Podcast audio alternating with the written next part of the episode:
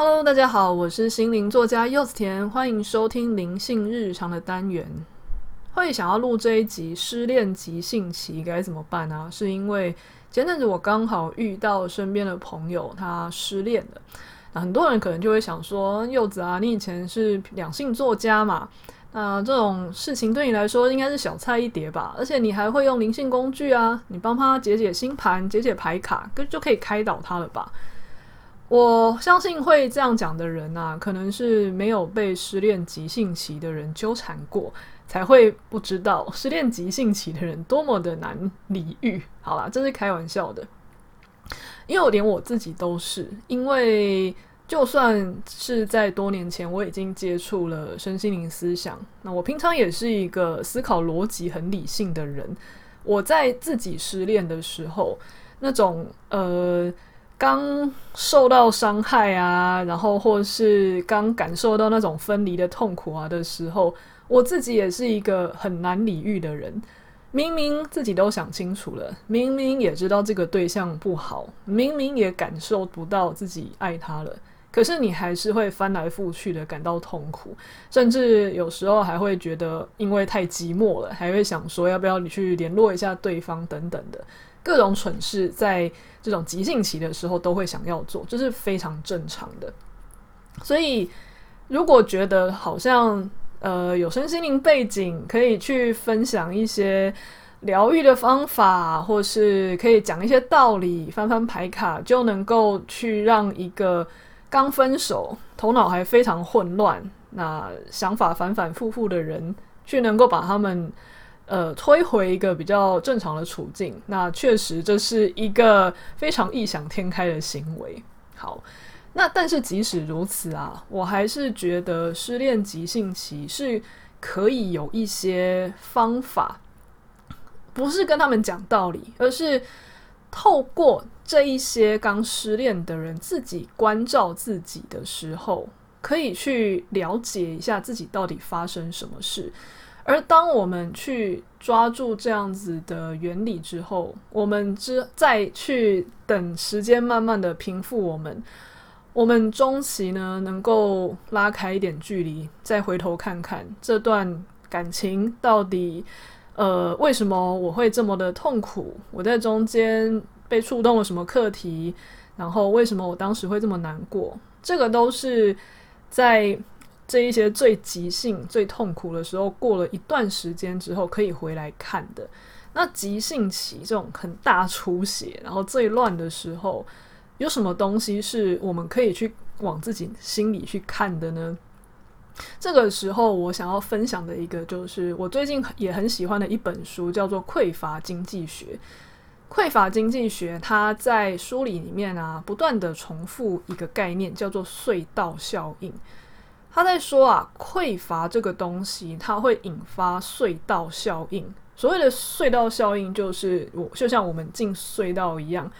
你会看不见外面的世界，你就只看得到你前方，就直接挡住你，或是呃靠近那个隧道出口的东西。那一个人进入隧道效应的时候会怎么样呢？你比方说书上他会呃最简单的就是引用。那一些穷人为什么他们很难做出一个正确的对自己的财务有利的决策？比方说，呃，买该买的保险啊，留该留的钱啊，存该存的定期存款啊，等等的。他们常常都会把钱花在一些嗯外人可能觉得非常不可思议的地方。那是因为他们平常被金钱的匮乏引发了隧道效应，所以他们在。呃，眼嗯处理金钱的时候，他们只看得到眼前这个东西，所以他们在花钱的时候比较盲目的就会只考虑眼前这个东西，他们没有办法想到说啊，那个长期的计划，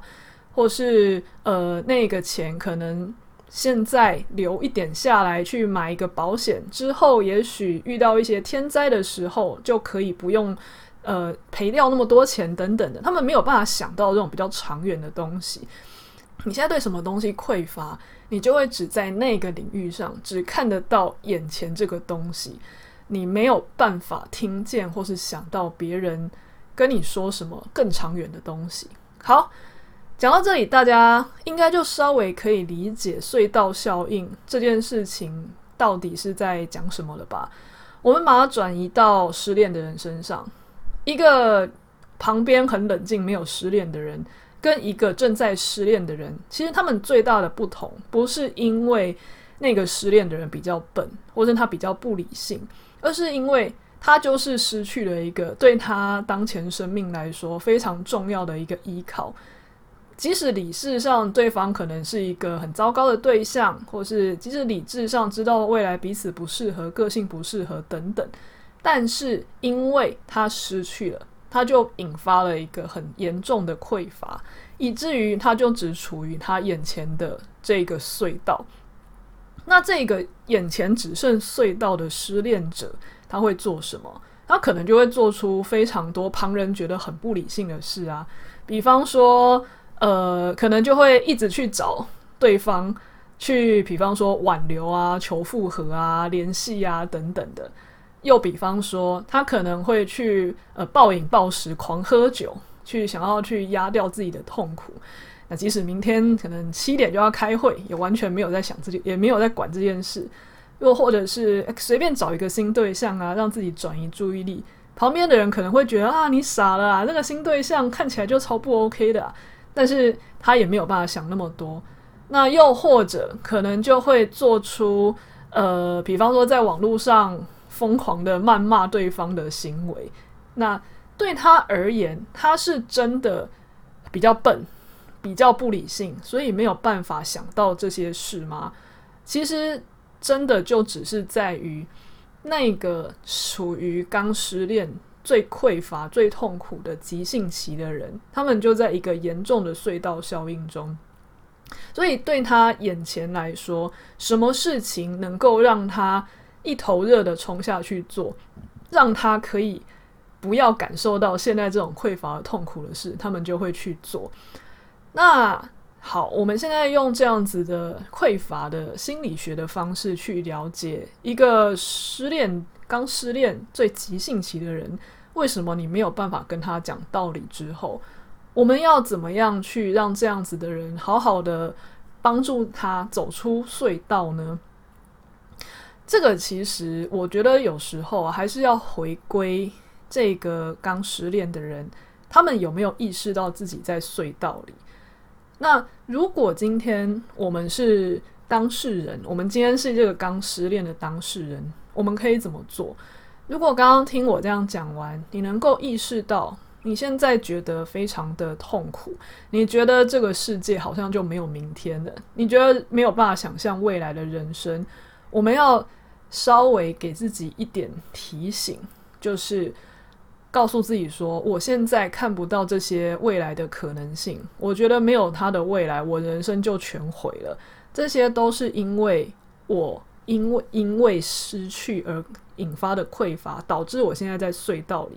我在隧道里，我当然看不见外面广阔的世界啊。而因为我严重的匮乏，我觉得自己很虚弱，我也无法想象自己在外面的世界还要重新闯荡一下这些可能性。我就会像是一个缩在隧道里面的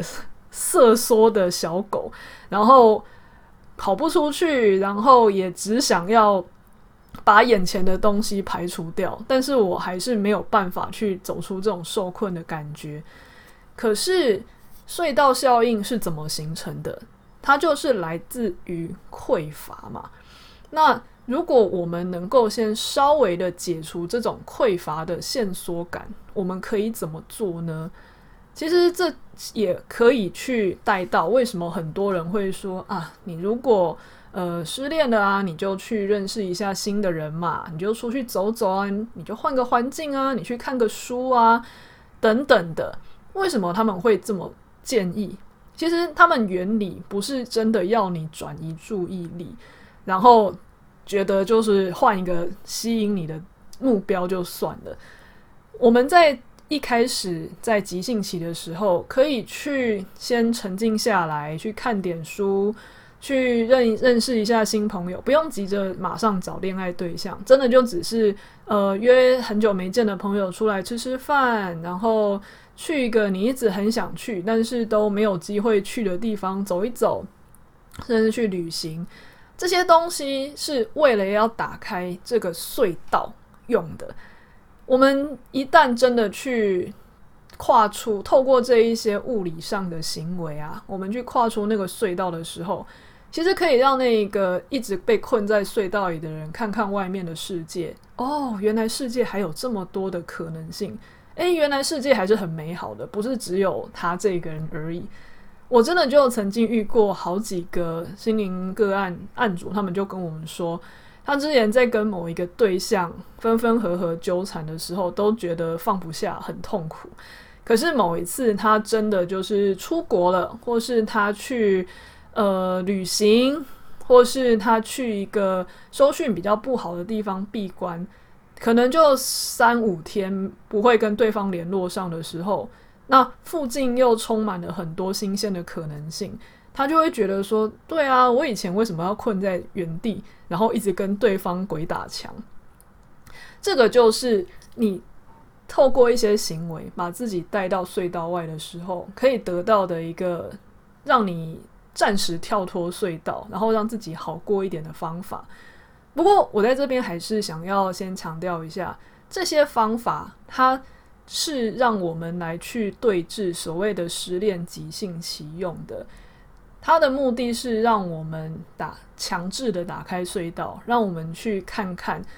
我不是只有要抓住眼前的人，我不是只有要 hold 住这个刚失去的安全感，所以我做了很多看起来非常不可理喻的事情。可是当我们慢慢的去走出来，慢慢看到外面的世界，然后我们不再去执着之前那一个伤痛，而继续往前走的时候呢，中期啊，我还是非常鼓励大家，已经保持一段距离之后，能够回头去看看过去的伤口、过去的课题。比方说，为什么那个人你明明就知道不对，可是你还是跟对方纠缠了这么久？是因为内心可能有一些习气啊、课题啊，比方说呃不甘心啊，或是害怕寂寞啊、害怕被丢下啊，或是自我价值低落，所以旁边有一个人爱你，总比没有人好等等的。这一些能够去让你更长期的感情，对你长期的感情会有帮助的事情，还是蛮适合在。急急性期稍微平复一点之后，可以开始做，否则的话，就会变成你现在虽然透过这一些方法打开了你的隧道，度过了急性期，可是你下一次又用同样的方式去对待感情，然后你又遇到同样的事情，那最后又遇到情伤之后，你又进一次隧道，然后再用这些方法把自己拉出来，这样子的话，嗯。可能到最后这一些方法对你来说会失效哦，因为如果每一次感情失败，你可能就都去旅行，然后都去认识新的人，都去学新东西，转移注意力，久了之后你也会觉得自己蛮空虚的吧。所以对于感情这件事来说呢，我还是会非常的鼓励大家，不管你是处于失恋急性期、失恋的中间的疗愈期。还是长期下来，你已经康复了，打算走下去。每一个阶段适用的方式都不同。急性期呢，就是我刚刚说的，想办法用一些方式打开隧道，或是你请朋友不要跟你讲道理，就是陪你去打开隧道，这都是一个很好的陪伴。然后疗愈期呢，当然就是回归内在疗愈，你可以去多看看一些。情商修复的书啊，身心灵的书籍啊，甚至可以找心理咨商，让这一些人或是书籍陪我们去看看过去我们是不是反复重复一些模式。那长期而言呢，我们带着。慢慢的看到这样的觉察，我们在下一步感情也尽量让自己不要重复的踏入这个处境。那你之后的感情就会比上一次更幸福，也不用像上次一样在隧道里面拼命的撞击，不是吗？OK，好，那这是我今天在讲失恋急性期该怎么办的一些小分享。如果大家觉得我的内容对你有帮助，欢迎到 Apple Podcast 给我五星好评。那如果想要抖内我的话呢，我也把抖内链接放在内容栏的地方哦。谢谢大家，我们下次再见，拜拜。